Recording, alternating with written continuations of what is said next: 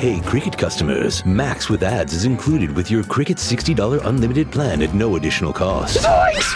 Max is the streaming platform where you can watch Scoob, Meg 2 The Trench, The Nightmare on Elm Street collection, and so much more. Remember me. Just log in with your Cricket username and password to experience Max on all your favorite devices. We've never seen this before. Max, the one to watch for a good scream with Cricket. Yeah! Phone plan streams in standard definition. Programming subject to change. Fees, terms, and restrictions apply. See cricketwireless.com for details. Ok, e siamo di nuovo live questa sera qui sui miei canali digitali, dove solitamente appunto si parla di psichiatria, psicofarmacologia, salute mentale e neuroscienze, e di tutto questo parleremo anche stasera con un ospite di grande valore, di grandissimo valore, che io personalmente stimo molto. Si tratta, a mio parere, ma non solo, di uno dei più importanti esperti italiani di psichiatria e psicofarmacologia in particolare. È professore ordinario di psichiatria e ricercatore presso l'Università di Siena. Con lui questa sera parleremo del passato, del presente e magari anche del futuro della psicofarmacologia, ma vedrete non solo di questo, insomma. Quindi un caloroso benvenuto quindi al professor Andrea Fagiolini. Ciao Andrea e benvenuto sul mio canale YouTube questa sera, è davvero un piacere averti qui in diretta. Come va? Tutto bene? Ciao, sì, tutto bene, grazie, benvenuti anche a voi, grazie per essere qua e per avermi invitato. Beh, insomma, l'onore è tutto nostro. Vedrai che ci sarà un sacco di gente che avrà voglia poi anche di chiederti qualcosa alla fine, ma appunto, come abbiamo preannunciato, questa sera parleremo di psicofarmacologia, ma non solo. E per iniziare, come ti dicevo, che ne diresti di dirci qualche cosina di te, insomma, per chi non ti conoscesse, tra le persone che ci ascoltano, qualche info del tipo, ad esempio, come mai hai scelto di fare lo psichiatra, come ti sei formato e soprattutto dove, e anche magari di che cosa ti stai occupando adesso sul piano della ricerca, ecco. Sì, con piacere. Dunque, allora, io chiamo Andrea Fagiolini, adesso sono a Siena, sono professore di psichiatria, dirigo un dipartimento di salute mentale e organi di senso, ho studiato a Pisa, poi ho fatto una parte della specializzazione a Modena, poi sono andato negli Stati Uniti dove sono stato per circa 12 anni, poi dopo questi 12 anni sono rientrato a Siena dove faccio prevalentemente attività clinica e attività di ricerca. Attività clinica soprattutto con pazienti con depressione, con disturbo bipolare, con psichiatria generale, ma insomma la mia area di specializzazione è la depressione. Attività di ricerca anche questa sullo sviluppo di nuovi farmaci per la depressione o su aspetti comunque correlati al trattamento dei disturbi dell'umore. Molto bene, lasciami dire che, come ti dicevo prima, è uno sfondo strepitoso, è un albero che ti invidio e ne devo fare uno anch'io presto. Ma. Bene, come sai, questa sera, appunto, ne abbiamo parlato prima, parleremo di psicofarmacologia, che è un argomento che sicuramente appassiona non solo noi medici, insomma, appassiona un po' in generale le persone, incuriosisce, se ne parla nei film, nei romanzi, eccetera, ma per dirla tutta divide anche un po' le persone, no? E non solo il pubblico, diciamo, laico, ma spesso anche gli operatori sanitari e gli stessi psichiatri.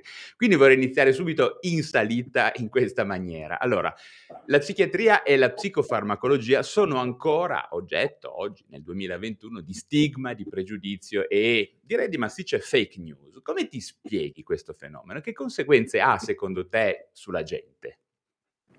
Ma io credo che dipenda soprattutto dal fatto che per molto tempo le nostre malattie non sono state riconosciute, come si può riconoscere un osso rotto, come si può riconoscere un diabete.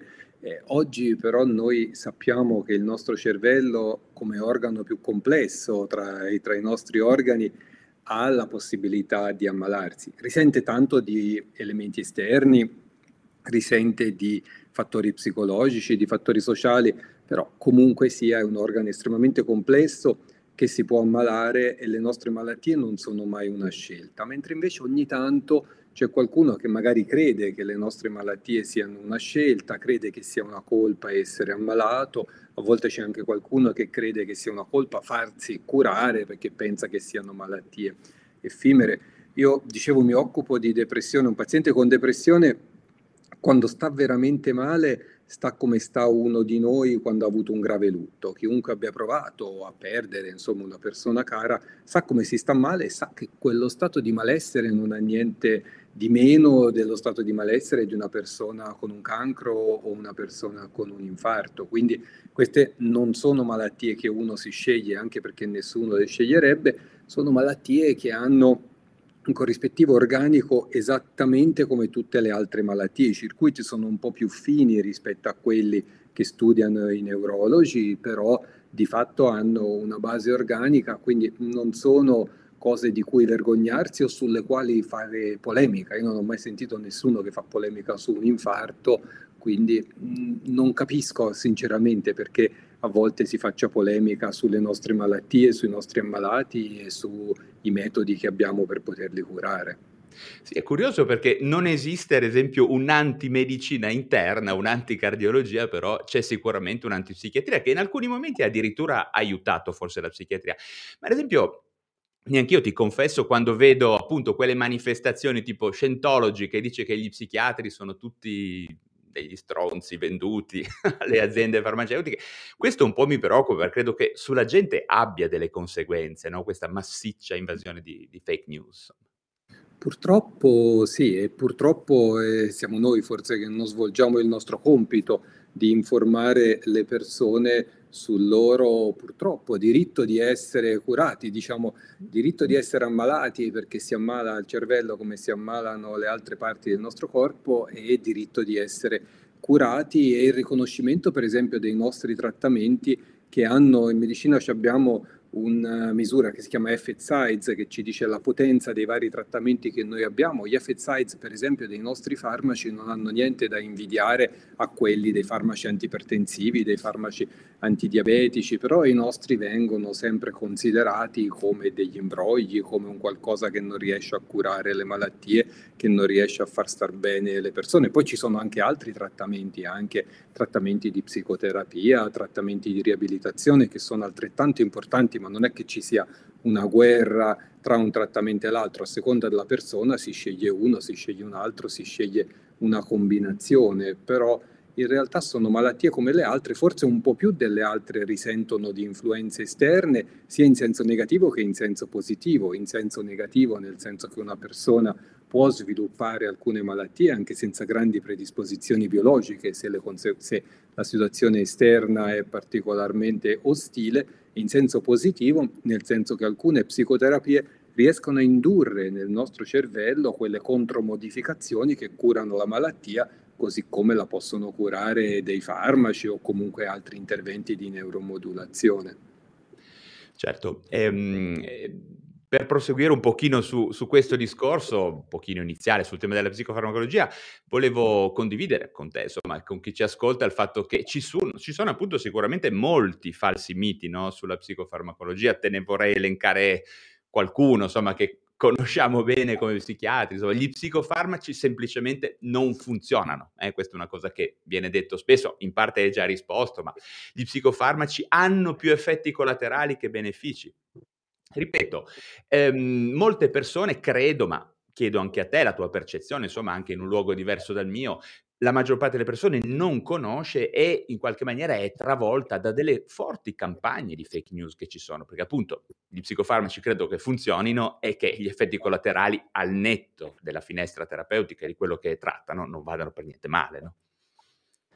Sì, assolutamente. Rispetto agli altri farmaci in medicina, noi siamo tra i più fortunati in termini di potenza dei nostri farmaci. Chiaramente devono essere personalizzati, bisogna trovare la medicina giusta per la persona giusta. Chiaramente può succedere che una persona abbia degli effetti collaterali che richiedono cambiamenti della terapia, ma niente di meno di quello che succede in altre branche della medicina, e noi vediamo ogni giorno persone che tornano a vivere, perché, ripeto, faccio l'esempio della depressione, ma potrei fare l'esempio di tantissime altre delle nostre malattie. Un depresso si sente come una persona subito dopo un grave lutto, è una vita in cui perde completamente gli interessi, perde il piacere verso qualsiasi cosa, si sente confuso con la testa, passa tutto il giorno nella disperazione, dorme tutto il giorno oppure non riesce a dormire ma non è mai riposato, mangia in continuazione oppure non riesce neanche a mangiare ma perde il piacere di mangiare, poi c'è un 15% delle persone depresse che arrivano a togliersi la vita. Noi con i nostri trattamenti non riusciamo a curare il 100% delle persone, però per la maggior parte si riesce a riportarle a una vita dignitosa, una vita meritevole di essere vissuta in tempi abbastanza rapidi. E ripeto, non sono solo farmaci, anche ci sono psicoterapie eccellenti che in alcuni casi possono sostituire benissimo i farmaci. Quando una persona è depressa, è depresso tutto l'organismo, non è neanche solo il cervello, è una malattia sistemica, così come quando uno ha un tumore, il problema non è nella sede dove ha il tumore. Se io per esempio sviluppo un tumore alla prostata, non è il problema nella prostata, perché io da quando sono nato ogni giorno ho delle cellule che si duplicano in senso tumorale nella prostata, però il mio sistema immunitario, tutta una serie di sistemi di difesa mi difende. Nel momento in cui io sviluppo il tumore della prostata è perché non mi ha funzionato il sistema immunitario, non mi ha funzionato il sistema antitrofico tumorale, non mi ha funzionato tutta una serie di cose, è l'intero organismo che ne soffre. Forse i tumori si prestano bene come paragone alle nostre malattie, perché è vero che anche quelli risentono di circostanze esterne. Chiaramente se io fumo 3 pacchetti di sigarette al giorno, vivo in un ambiente inquinato, mangio male, aumento il rischio di sviluppare tumori. Stesso discorso se io anche non avessi una predisposizione genetica alta di depressione, ma ogni giorno mi capita una disgrazia, ogni giorno ho uno stile di vita che non è particolarmente salutare o altro, prima o poi sviluppo depressione. Però noi abbiamo delle contromodificazioni, così come il cardiologo indica alla persona cardiopatica di fare una giusta attività fisica, di mangiare regolarmente, di prendere delle medicine, di non fare una vita troppo stressante, anche noi nella nostra disciplina abbiamo strumenti per aiutare i nostri pazienti che purtroppo non è che soffrano meno o abbiano malattie che sono bazzecole rispetto alle altre, però come le altre, a volte anche più delle altre, possono essere trattate con grande soddisfazione, prima di tutto loro e poi noi. Quindi chi dice che i nostri farmaci non servono, che è tutto un imbroglio, che ci sono guadagni dell'industria, è vero che le industrie guadagnano con i farmaci, ma è anche vero che la ricerca la fanno loro. Per ogni farmaco che viene approvato, i costi, considerati anche quelli che non vengono approvati, sono circa $1 miliardo di dollari per ogni farmaco che viene approvato, e poi devono recuperare i fondi dopo. Certo, suona un po' male di guadagnare su queste cose, però sinceramente tutte le nuove scoperte in tutte le discipline vanno da lì, quindi bisogna un po' bilanciare. Ovviamente non bisogna riempirci di farmaci per qualsiasi cosa, questo è ovvio, non è che noi combattiamo la tristezza serve, a cambiare comportamento, a cambiare vita, a riflettere su cosa ci sta succedendo, a domandarci se sbagliamo qualcosa.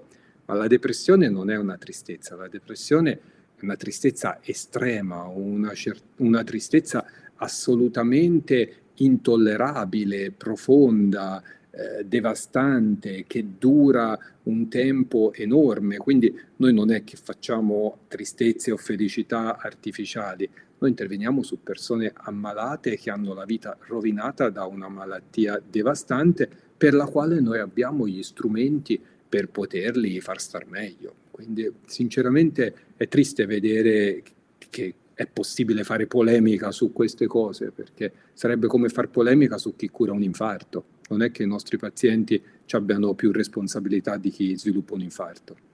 Sì, credo che in ultima analisi nessuno abbia capito bene ancora, insomma, il significato odierno poi di questa corrente di antipsichiatria. Mi fa piacere perché devo dire che parlando di stile di vita, insomma, di appropriatezza della prescrizione, in fin dei conti davvero stai seguendo un pochino quello che sono un po', insomma, le prospettive delle varie persone che sto invitando qua, no, a parlare, quindi mi sembra che ci sia un po' una sorta di coralità, no, in questa nuova prospettiva sulla salute mentale che veramente ora sta parlando anche di prevenzione, no? Di una visione sistemica delle malattie psichiatriche, eccetera. E adesso però hai accennato una cosa che prendo al volo e ne approfitto della tua presenza qua, insomma, ti volevo riportare un po' una situazione che davvero molte persone, molti pazienti e familiari mi riportano quando interagiscono con me sul web, no? Un problema, diciamo, molto sentito, cioè gli psichiatri non sembra che non siano alle volte troppo chiari sulla diagnosi, no? E sulle informazioni che condividono con i loro pazienti, hanno un comportamento certamente un po' all'opposto, no? Di quello che magari fanno oncologi e internistici. E in particolare, oltre a questa chiosa, ti volevo chiedere esplicitamente, secondo te quanto è importante, appunto per un opportuno utilizzo appropriato dei farmaci, fare una buona diagnosi in psichiatria? Beh, secondo me ci vuole una diagnosi anche per stabilire se è presente una malattia, se non è presente, per confrontare quello che una persona esperisce con i risultati di studi che hanno coinvolto persone con la solita diagnosi. Però è anche vero che noi possiamo avere due pazienti che hanno la solita diagnosi e hanno sintomi completamente diversi. Di conseguenza a noi bisogna fare una diagnosi e dire sì, è presente una schizofrenia o non è presente una depressione o non è presente, un disturbo bipolare oppure no. Ma poi bisogna andare a descrivere la malattia nella singola persona, perché per esempio prima dicevo una persona depressa può avere aumento dell'appetito o diminuzione dell'appetito, aumento del sonno o diminuzione del sonno, aumento dell'energia o diminuzione dell'energia. E si fa la diagnosi. Poi dopo però, quando io ho davanti una persona che ha un aumento di sonno, scelgo un trattamento diverso rispetto a quella che ha una diminuzione. Quando ho una persona con aumento dell'appetito, scelgo un trattamento diverso rispetto a quello che ha una diminuzione. Quindi noi dobbiamo fare una diagnosi categoriale, che vuol dire sì, malattia presente o non presente. Ma poi bisogna andare a descrivere i sintomi della singola persona, vedere il contesto in cui i sintomi si sviluppano e scegliere il trattamento. Questo è facile per la psicoterapia, perché si parla a lungo con i pazienti e si riesce a capire un po' se c'è qualcosa nello stile di vita della persona, nel modo con cui pensa, nel modo con cui si comporta, da poter cambiare, da poterla aiutare a cambiare, ma è abbastanza semplice anche con i farmaci, perché se noi abbiamo, per esempio, facciamo esempio, due farmaci antidepressivi e tutti e due danno il 50% di risposta, questo non vuol dire che sono uguali, perché i 5 su 10 che rispondono al primo non sono i soliti 5 su 10 che rispondono al secondo. Quindi noi bisogna andare a vedere quali sono le caratteristiche con cui la malattia si esprime in un singolo individuo e sulla base di questa scegliere il trattamento più appropriato. Come peraltro fanno gli oncologi. Gli oncologi ormai fanno una diagnosi, però per esempio noi abbiamo alcuni tumori della mammella che rispondono alla terapia meglio ai certi trattamenti per i tumori dello stomaco che ad altri trattamenti dei tumori della mammella. Quindi si va a vedere il singolo tumore e si sceglie il trattamento più preciso possibile, più personalizzato possibile. E noi stiamo imparando anche in psichiatria a fare questo, e in questo modo aumentiamo ulteriormente le possibilità di scegliere subito il trattamento giusto, perché di solito noi si fa una diagnosi, poi si sceglie un trattamento, per esempio farmacologico, per quella diagnosi, si aspetta un po' per vedere se funziona. Ma ora, con le nuove tecniche che abbiamo, sono aumentate nettamente le possibilità di scegliere subito il trattamento giusto per la persona, proprio perché non si va a vedere solo se un certo antidepressivo funziona sulla depressione, ma si va a vedere su quali sottotipi di depressione funziona, quanto tempo impiega a correggere un sintomo piuttosto che un altro. Quindi insomma abbiamo una scienza sicuramente più precisa anche noi. Ci abbiamo ancora tanto da scoprire, tanto da migliorare, però questo sta succedendo per tutta la medicina, e i passi che ha fatto la medicina negli ultimi anni non li ha mai fatti. Cioè la nostra vita 100 anni fa, la vita media era circa 50 anni. Oggi la vita media è sopra, se non sbaglio, 80-85 anni, c'è tanta gente che arriva a 100 anni. Non dico che sia tutto merito dei farmaci, ma una buona parte dell'aumento della vita media, oltretutto con una buona qualità in molti casi, è dovuta proprio a queste scoperte. Un tempo si pensava che avere un tumore significava morire, oggi molte persone con tumore riescono a vincerlo con gli immunomodulatori, con i nuovi chemioterapici. Un tempo chi aveva l'epatite C invariabilmente andava incontro a cirrosi, tumori del fegato, eccetera. Oggi abbiamo una cura. Tantissime delle nostre malattie avranno una cura, probabilmente, forse anche quelle che oggi riteniamo incurabili. Io la speranza ce l'ho per tutte. Certo, beh, interessante questo che dici, perché sono cose che ormai c'è una sorta un po' di rumore di fondo, no? Di pessimismo, eccetera, e qualche cosa, insomma, in questo senso va detto. Poi, tra parentesi, ecco, mi viene in mente una cosa che dice spesso mia moglie, che è anestesista, no? E che quindi alle volte mi prende un po' in giro, dice che noi ci facciamo 1000 problemi per farmaci, appunto, tutto sommato maneggevoli, no? Che hanno un'ottima finestra terapeutica, e mi dice sempre: ma quando ti accusano che gli psichiatri un tempo facevano le cose sbagliate, eccetera, tu vagli un po' a dire che cosa succedeva se uno aveva, non so, ai primi del Novecento, non so, una gangrena, una gamba, e doveva essere operato. Beh, credo che lo psichiatra in confronto era una passeggiata andare dallo psichiatra, perché ti riempivano di alcol, 5 maccioli ti tenevano ferma e te la segavano la gamba. Quindi, insomma, la medicina ha indubbiamente fatto passi da gigante, e anche la psichiatria, direi. Però proprio legata a questa cosa, diciamo che anche quando avremo, insomma, la migliore terapia, il miglior trattamento, il miglior, chiamiamolo, il più raffinato, no? Tailored therapy per ogni paziente, bisognerà che le persone capiscano che cosa sta succedendo, e quindi credo che probabilmente ci sia qualche cosa che noi psichiatri a questo punto dobbiamo iniziare a fare, no? E per restare un po' sul rapporto tra psichiatria e persone, io credo che sia molto importante iniziare a spiegare bene le cose in maniera chiara alla gente, no?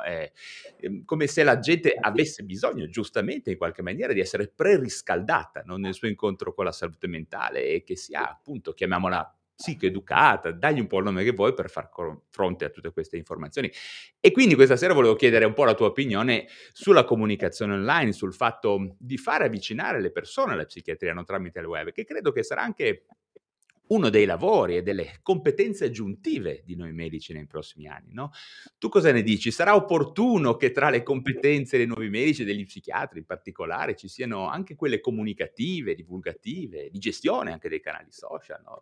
Ricordo, giusto per chiudere la domanda, tutto il casino che c'è stato inizio pandemia, cioè noi medici fino ad ora non abbiamo brillato per capacità comunicative, sia nei piccoli gruppi, nell'uno a uno, forse anche sul web, ma insomma, cosa ne dici tu? Sarà una competenza che dobbiamo prendere? Sì, io credo di sì. Io credo che sia indispensabile, oltre che curare i nostri pazienti, informarli sul motivo per cui proponiamo una cura invece che un'altra, quali sono i tempi di attesa, quali sono le possibilità, quali sono i possibili effetti collaterali. Non assumere sempre che il paziente farebbe le solite scelte nostre, perché qualche rischio ci può essere, però per esempio c'è una persona che preferisce rischiare un effetto collaterale sessuale piuttosto che un aumento di peso, piuttosto che una sedazione o altro. Quindi anche quando il rischio è basso è giusto che ognuno si autodetermini, ma soprattutto, siccome gli strumenti che abbiamo per curare la maggior parte delle malattie sono buone, è giusto informare anche chi non è malato, perché purtroppo chi non è malato si può trovare con un figlio, un partner, un amico, qualcuno. Sono malattie estremamente frequenti. Dal 2017, prima ancora del Covid, la depressione è diventata la prima causa di disabilità nel mondo, quindi una sola delle nostre malattie è la prima causa di disabilità nel mondo occidentale. Quindi noi, purtroppo, le nostre malattie sono estremamente diffuse, quindi bisogna prima di tutto informare chi si affida a noi o chi deve decidere di affidarsi a noi, ma anche chi al momento, per sua fortuna, non ha niente a che fare con la nostra disciplina, però si può trovare in una condizione in cui può averne bisogno per sé o per le persone care. E noi bisogna informare le persone, perché devono sapere da chi andare, cosa ricevere, quali sono le possibili scelte, cosa chiedere, come difendersi. E da parte nostra, in effetti, è vero che poi ci lamentiamo se magari qualcuno non riconosce il nostro lavoro, i nostri sforzi, la nostra disciplina, però è anche nostro compito farla conoscere, e cambia così rapidamente, c'è un aggiornamento continuo ed è giusto che le persone lo vengano a conoscere, perché in effetti se noi non avessimo nessun trattamento forse sarebbe anche giusto darci degli stregoni o pensare che sia tutto un imbroglio per far arricchire qualcuno, però è il nostro compito far capire quanti sono i pazienti che si affidano a un certo trattamento che migliorano, quanti sono quelli che non migliorano e quanti migliorano e non migliorano non facendo niente. C'era un vecchissimo libro, prima che fossero sviluppati gli psicofarmaci, molto famoso in America, scritto da un certo Winokur, che si intitolava Il decorso naturale della depressione, del disturbo bipolare e della schizofrenia, e descriveva quanto duravano gli episodi acuti, quanto erano intensi i sintomi prima dello sviluppo dei farmaci antidepressivi, dei farmaci antipsicotici, eccetera, perché i nostri farmaci sono relativamente nuovi, 100 anni fa non c'erano, e quindi i pazienti più gravi finivano purtroppo, quando erano estremamente gravi al punto da essere pericolosi per se stessi o per gli altri, tutto quello che i nostri colleghi potevano fare era tenerli in queste istituzioni, che purtroppo erano istituzioni molto tristi in certi paesi come il nostro, per, almeno poi dopo sono stati fatti tanti sbagli, però l'idea principale era di impedire loro di far del male ad altre persone e far del male a sé. Ovviamente non erano depressioni leggere o altro, erano malattie estremamente severe, quindi non c'è nessun dubbio, però si vedevano per esempio episodi di depressione che duravano in media un anno e mezzo. Adesso, anche se sbagliassimo il primo trattamento, dopo 2 o 3 mesi, non tutte, ma la maggior parte delle depressioni si risolvono. Poi ci sono anche quelle che sono più resistenti e si interviene, quindi non è che purtroppo possiamo dichiarare vittoria e tutto risolto, siamo a posto, però certamente abbiamo degli strumenti che ci permettono di aiutare la maggior parte delle persone. Sì, insomma, io credo che momenti come questo andrebbero in qualche maniera amplificati, replicati, no? Fare in modo che, non dico che ci siano figure mediche che abbiano come prevalente, diciamo, attività quella della divulgazione, però sicuramente se noi abbiamo dei pazienti che sono in qualche maniera preriscaldati, poi l'incontro con noi è molto più facile, no? A me viene sempre un esempio. It's time to get your checking account to zero with free checking from PenFed. That's zero ATM fees, zero balance requirements, and zero time spent waiting for your paycheck to direct deposit because you can receive it up to 2 days early. Open your account with just $25 and see how big zero can be. Apply online today at PenFed.org/free checking. Early direct deposit eligibility may vary between pay periods and timing of payer's funding. To receive any advertised product, you must become a member of PenFed, insured by NCUA. PenFed's got great rates for everyone. Jeep Adventure Days is going on now. Hurry in for great deals on a great selection of Jeep brand vehicles. Now get 10% below MSRP for an average of $6,935 under MSRP on the purchase of a 2023 Jeep Grand Cherokee 4xE. Don't miss this great offer. Not compatible with lease offers or with any other consumer incentive offers. $6,935 average based on 10% below average MSRP from all 2023 Grand Cherokee 4xE models in dealer stock. Residency restrictions apply. Take retail delivery from dealer stock by 10/31/23. Jeep is a registered trademark. Non so, te lo propongo perché io poi vado in giro e lo dico a tutti. Come, no, nelle industrie si fa, che ne so, il BLS, no? Quindi se io sono di fianco a te e cado a terra, tu come minimo guardi se ho le vie aeree pervie e inizi a massaggiarmi, no? Perché non fare qualcosa di simile, ad esempio, per il suicidio, no? Sapere almeno a grandi linee quali siano, no? I fattori di rischio, specialmente con chi lavora all'interfaccia, no? Con le fasce a rischio, adolescenti oppure anziani, no? Questo sarebbe una cosa che credo renderebbe un po' tutti responsabili di tutto davanti a tutti, come si dice, no? E credo che qualcuno prima o poi lo farà, non so, qualcosa del genere. Assolutamente, e contemporaneamente anche riconoscere i nostri limiti, perché secondo me è corretto spiegare cosa sappiamo del decorso delle nostre malattie, cosa sappiamo su cosa possiamo fare, ma anche quali sono i nostri limiti su cose che non sappiamo, cose per le quali i nostri trattamenti non funzionano. Io vedo che scorrono delle domande, non so se potremo rispondere a qualcuna o a tutte loro. È vero, cioè da quello che leggo, è vero, per esempio dice gli SSRI possono causare appiattimento affettivo, verissimo, però su 10 persone che prendono SSRI ce ne sono 8 per i quali i vantaggi sono sicuramente superiori agli svantaggi. Ce ne sono però, bisogna anche dire, 2 per cui gli svantaggi sono superiori ai vantaggi. Per esempio che si sentano apatici, che si sentano come se fossero in una condizione di ottundimento, di anestesia affettiva, però per questi pazienti abbiamo altre soluzioni, altri modi di aiutarli. Il nostro compito non è solo quello di mettere i farmaci, è anche quello di levarli e riconoscere per la parte farmacologica quando c'è qualcosa che non funziona, e ci può essere un trattamento magari non farmacologico che funzioni meglio, oppure dopo che un trattamento ha funzionato bisogna anche saperlo levare in alcuni casi, perché ci sono alcuni farmaci ben tollerati in alcune malattie che vanno presi per lunghi periodi. altri in alcune situazioni che possono essere tolti, rimodulati, cioè, secondo me bisogna essere illuminati senza pensare di averci la soluzione di tutti i problemi e di aver sempre ragione, lavorare insieme ai pazienti tenendo presente che insomma il nostro fine non è quello né di imbrogliare la gente né di costringerli a fare delle scelte che non vogliono fare.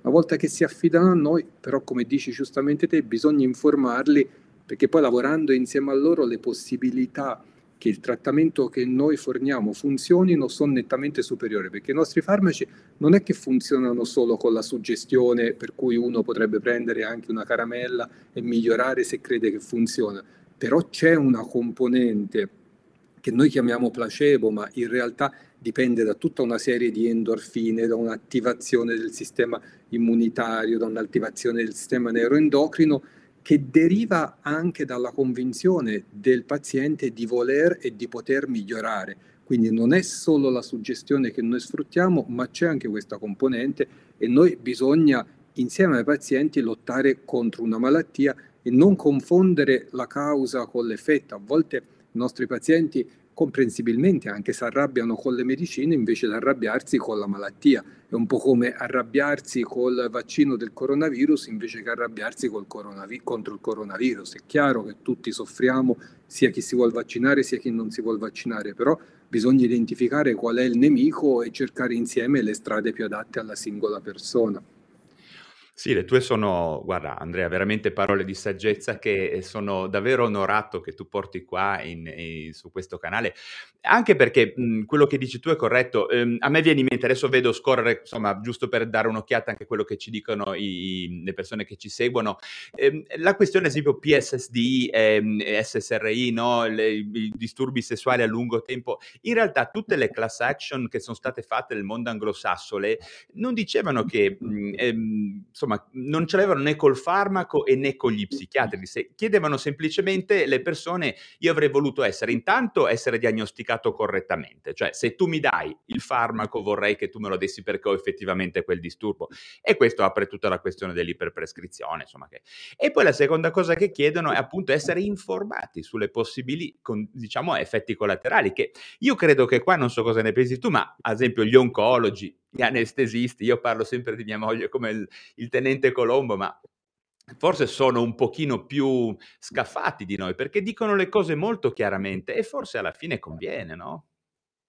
Assolutamente, ed è vero che ci sono delle persone che dice hanno avuto dei danni dai nostri farmaci, quello succede, però noi nella scelta, se io come persona, non come professore, devo scegliere se prendere un farmaco, non è che posso andare a vedere l'unica persona o quelle poche persone che hanno avuto un danno. Io vedo, se vedo che su 100 persone ce ne sono 95 che hanno avuto più benefici che effetti collaterali, 4 che sono stati mezzi e mezzi e 1 che ha avuto effetti devastanti, faccio una scelta consapevole. Ma qui il problema non è tra scegliere fra prendere un farmaco o star bene senza, perché tutte le volte in cui è possibile è bene star bene senza, non è che uno deve farsi una vita artificiale. Qui il problema è scegliere tra prendere il farmaco o fare una vita che insomma è molto pesante una volta che uno è malato. Quindi si sceglie chiaramente quello con minori rischi, però qualche piccolo rischio c'è sempre, ma deve essere una scelta consapevole. Nella stragrande maggioranza di casi i potenziali benefici sono nettamente superiori ai potenziali rischi. E poi, ripeto, anche chi non volesse essere trattato coi farmaci può essere aiutato, a seconda della malattia, anche con altri interventi. Sì, rispettare anche un po' appunto le aspettative, no? le disposizioni della persona. Beh, a questo punto però è obbligo chiederti una domanda, insomma, che in molti mi fanno, a cui io provo a rispondere, ma diciamo sei sicuramente tu molto più pronto di me a riguardo. La gente chiede sempre quali novità ci sono all'orizzonte, no, della psicofarmacologia, e ovviamente nessuno intende fra 1000 anni, no? Ma diciamo entro 5-10 anni, insomma, cosa ci dici in questo senso? Quali sono le possibili nuove terapie? Dunque, dipende dalle malattie.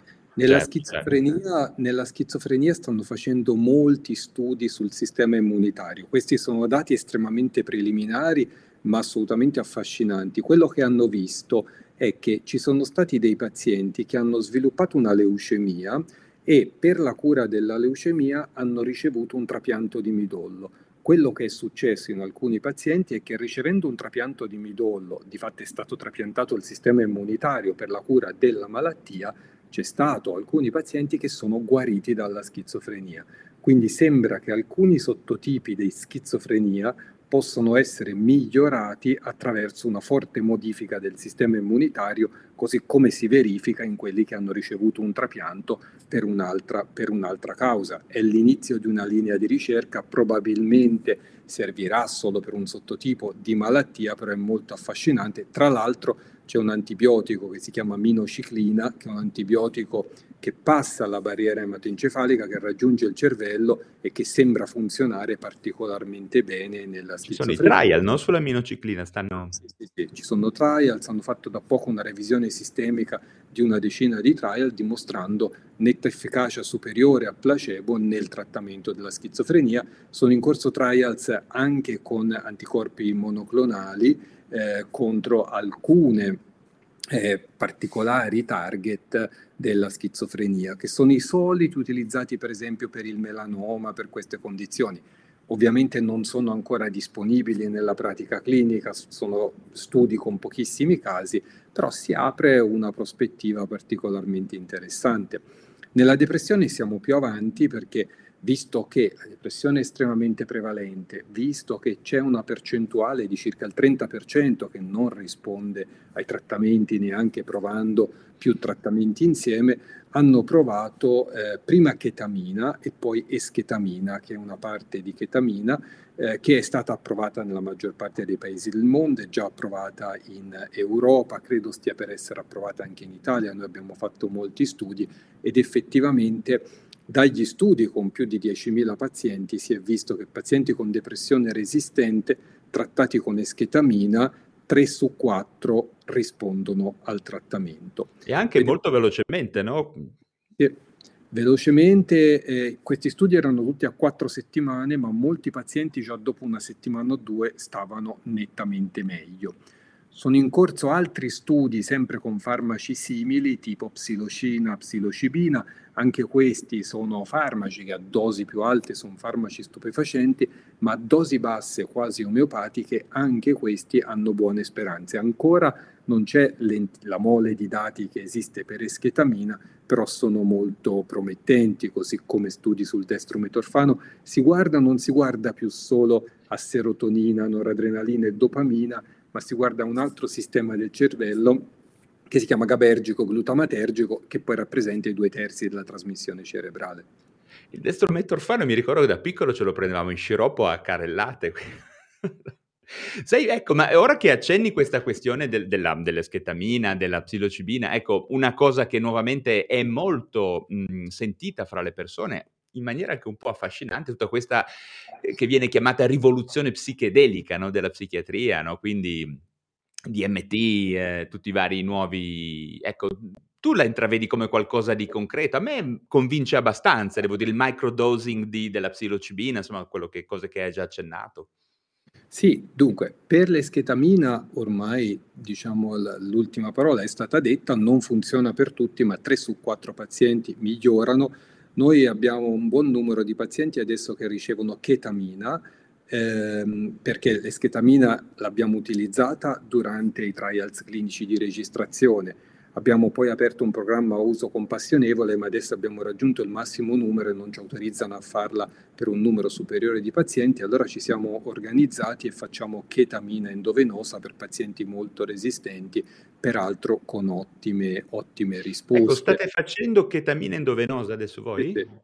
Sì, noi un'altra cosa per cui mia moglie mi prende in giro, dice: ma come, c'è la chetamina, io non faccio carellate di chetamina, è più sicura di 1000 altre cose, voi vi state arrovellando su esketamina, insomma. Sì, noi facciamo... L'esketamina è un po' più facile perché viene somministrata in via intranasale, e i pazienti se la somministrano per conto loro, è tollerata un po' meglio, mentre per la chetamina abbiamo bisogno dell'anestesista, ci vuole il monitor cardiaco, il monitor respiratorio, qualche paziente ha bisogno dell'ossigeno, quindi trattamento abbastanza impegnativo, però alla fine è tollerato bene, qualcuno ha qualche effetto collaterale, ma al massimo durano un'ora, un'ora e mezzo, poi quando escono stanno veramente bene, ma noi abbiamo visto davvero persone risorgere con questo trattamento, non è certo solo placebo. Noi facciamo 2 sessioni a settimana, cioè abbiamo molti pazienti che insomma ne stanno beneficiando. È un trattamento fuori indicazione, approvato però dal comitato etico e dalla nostra azienda, e che per questi pazienti, io sono convinto, a molti gli abbiamo salvato la vita, perché rispondono presto e rispondono bene. Certamente è un po' impegnativa, perché devono stare 2 o 3 ore, all'inizio 2 volte a settimana per un mese, poi 1 volta a settimana per un altro mese, poi 1 volta ogni 2 settimane, e si continua il trattamento per circa 6 mesi, dopodiché quando uno è stato bene per 6 mesi, nella maggior parte dei casi si può interrompere senza problemi, però è una bella rivoluzione. Esketamina è più semplice perché non c'è bisogno di anestesista, non c'è bisogno di monitor cardiaco, non c'è bisogno di monitor respiratorio, i pazienti devono stare in clinica per 1 ora e mezzo di osservazione se hanno qualche effetto collaterale, ma insomma è molto più semplice. Non so quando sarà disponibile in Italia, ma nella maggior parte dei paesi in Europa è già approvata. Molto interessante, perché effettivamente è un po' la domanda, insomma, che si fanno molti pazienti, insomma c'è comunque la chetamina. Ecco, lo fate sempre in associazione a, chiamiamolo, un antidepressivo per OS, no? Ok, round 2. Name something that's not boring. A laundry? Oh, a book club. Computer solitaire, huh? Ah, oh, sorry, we were looking for Chumba Casino. That's right. ChumbaCasino.com has over 100 casino-style games. Join today and play for free for your chance to redeem some serious prizes. ChumbaCasino.com. No purchase necessary. Void where prohibited by law. 18+ terms and conditions apply. See website for details. With Lucky Land Slots, you can get lucky just about anywhere. This is your captain speaking. We've got clear runway and the weather's fine, but we're just going to circle up here a while and get lucky. No, nothing like that. It's just these cash prizes add up quick. So I suggest you sit back, keep your tray table upright, and start getting lucky. Play for free at LuckyLandSlots.com. Are you feeling lucky? No purchase necessary. Void where prohibited by law. 18+ terms and conditions apply. See website for details.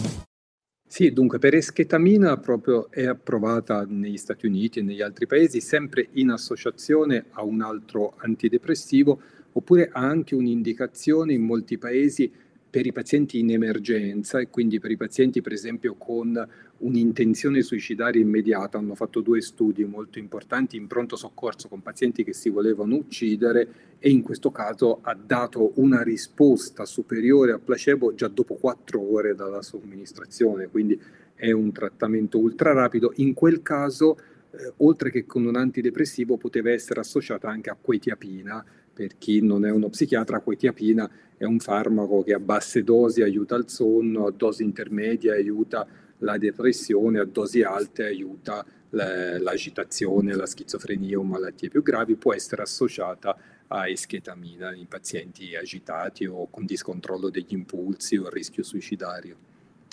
Credo che queste siano informazioni che alla gente interessino molto, perché tutto sommato una persona che ha veramente una grave forma depressiva credo ci metterebbe 80 firme di venire da te, insomma, e iniziare un trattamento. Poi in fin dei conti facciamo anche un po' i medici, anche noi, no? Da un certo punto di vista mi sembra corretto questo. Ecco, una cosa che leggevo qua e là fra mista, qualcuno sentivo che chiedeva sugli aspetti infiammatori della depressione, che è una domanda molto tecnica, molto interessante, che tra parentesi io ricordo sempre, noi abbiamo un italiano, tu sai sicuramente chi è, Carmine Pariante a Londra, che sta facendo degli studi molto interessanti a riguardo.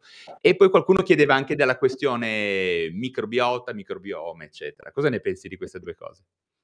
Sì, dunque comincio dal microbiota e poi dopo parlo dell'infiammazione, che sono entrambe cose interessanti. Dunque noi abbiamo nel nostro organismo 10 volte più microrganismi che cellule. Il numero dei microrganismi che sono nel nostro organismo è 10 volte superiore a quello delle cellule. Mi dispiace se qualcuno ha un disturbo ossessivo, non è una buona notizia questa, però in effetti sono importanti, sono fondamentali. Se noi abbiamo degli animali da laboratorio, noi non facciamo studi in laboratorio, però insomma si legge questo sui giornali, se vengono sterilizzati e vengono tolti i microrganismi muoiono rapidamente. Quindi questi microrganismi per noi servono. Servono perché stimolano il sistema immunitario, servono perché rilasciano vitamine, servono perché rilasciano sostanze indispensabili per la nostra vita. Però cambiano, a seconda di quello che noi mangiamo, delle malattie che contraiamo, dello stile di vita, cambiano e hanno un ruolo di interazione con il nostro cervello, rilasciando delle sostanze che passano la barriera ematoencefalica. E qualche anno fa hanno pubblicato un articolo su Nature, per esempio, che hanno fatto vedere che i nostri farmaci antipsicotici cambiano questo microbiota e supponevano che uno dei sistemi di azione derivasse anche dal cambiamento del microbiota. Quindi lì bisogna un po' capire ancora, sono ancora in fase di studio, quali sono i sintomi, le parti delle nostre malattie e le malattie che possono beneficiare da un intervento diretto su questo microbiota, su questi microrganismi, che anche tessuti che un tempo si pensava fossero sterili, come l'occhio, come il sangue, in realtà non sono completamente sterili, ma certamente il 99,9% di questi germi del microbiota sta nell'intestino e non è che non stanno lì a fare niente.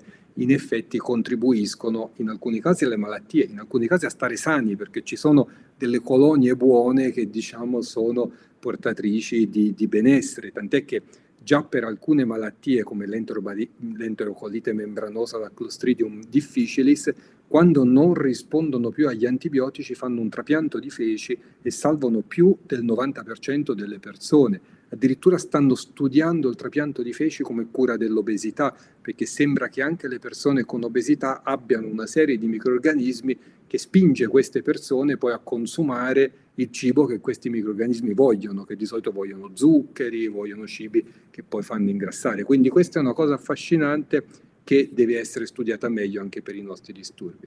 Per il sistema immunitario in molte malattie è pesantemente coinvolto, direttamente o indirettamente, soprattutto in sottotipi di malattie. Certamente quando una persona è ammalata c'è un cambiamento del sistema immunitario, in alcuni casi può essere la causa dell'episodio acuto di malattia, in altri casi può essere l'effetto però, che per colpa della malattia una persona sta male e il sistema immunitario risponde male. Sono in corso di studio sia per la schizofrenia che per alcuni tipi di depressione terapie con immunomodulatori, quindi con farmaci che modulano il sistema immunitario.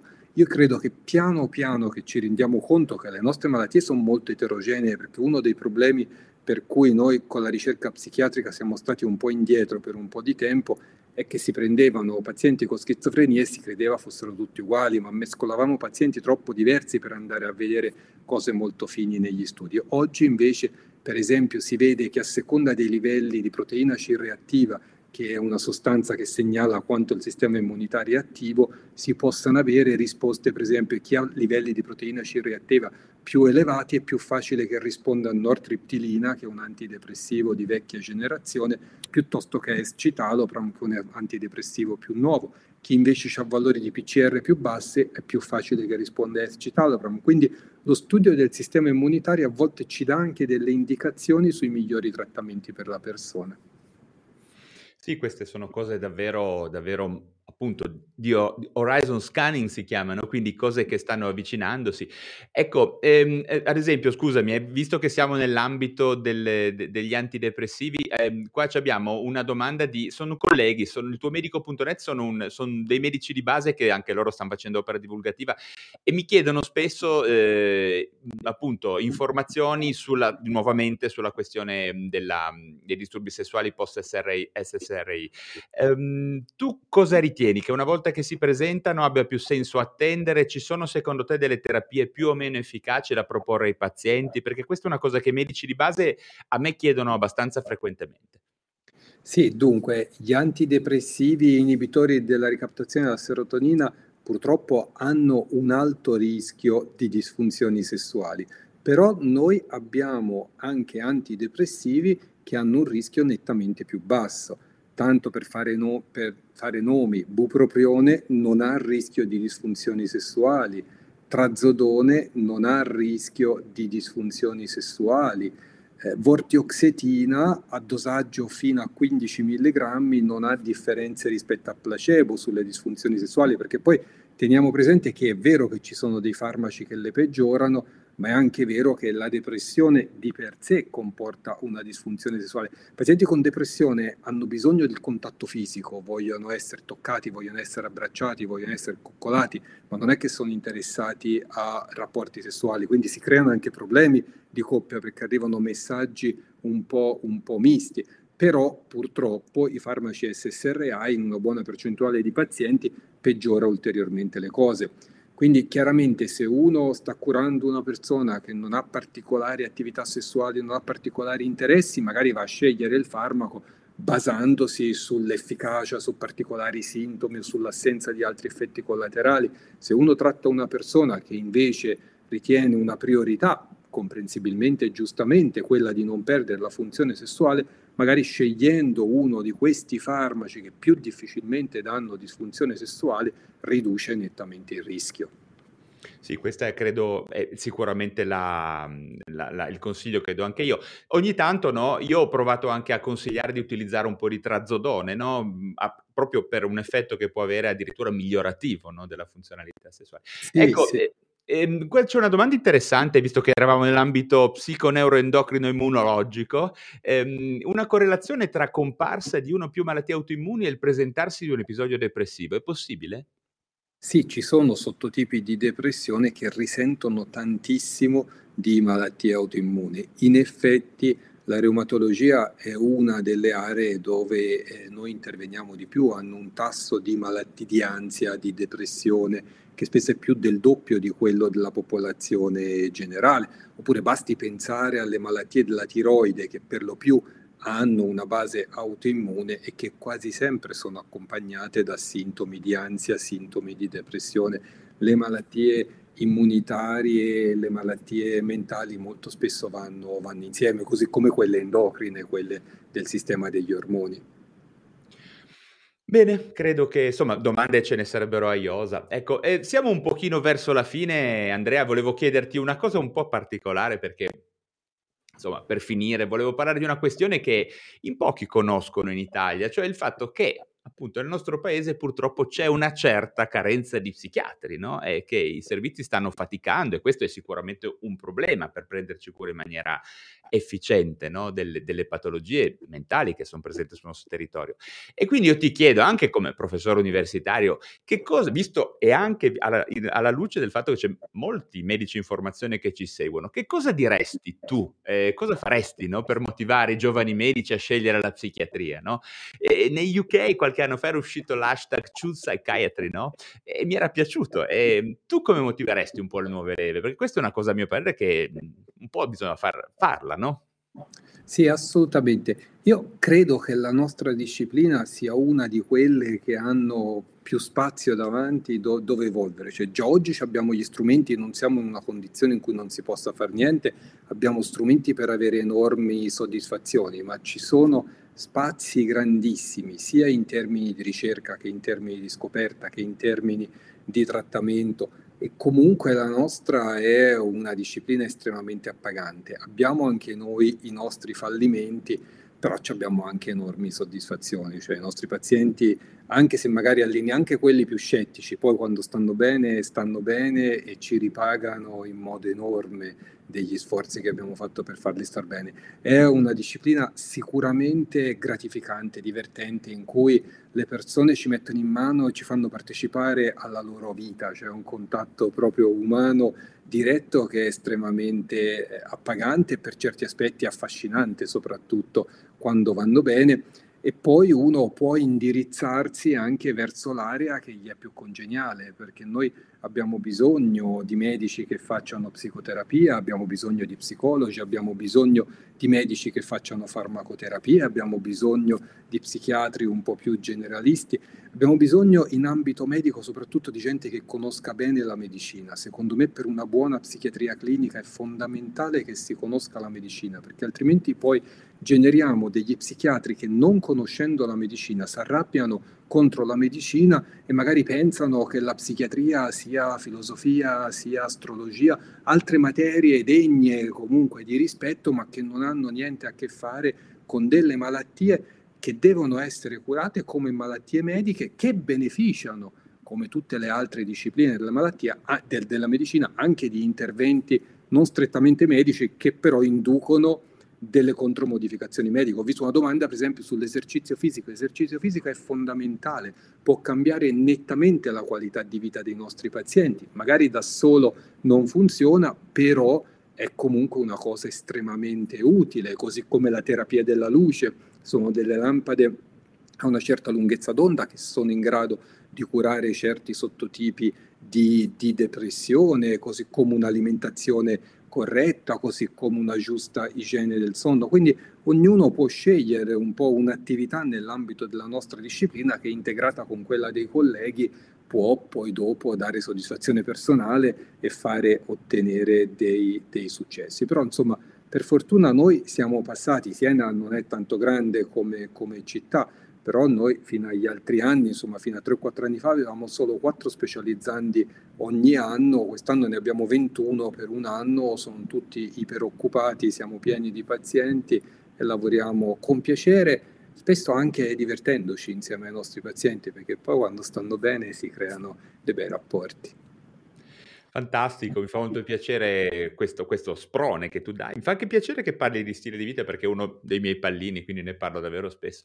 Beh, comunque, insomma, questa serata è volata via e grazie davvero, Andrea, per quest'oretta passata insieme. Spero che sia stata utile e piacevole per il nostro pubblico, come lo è stata sicuramente per me.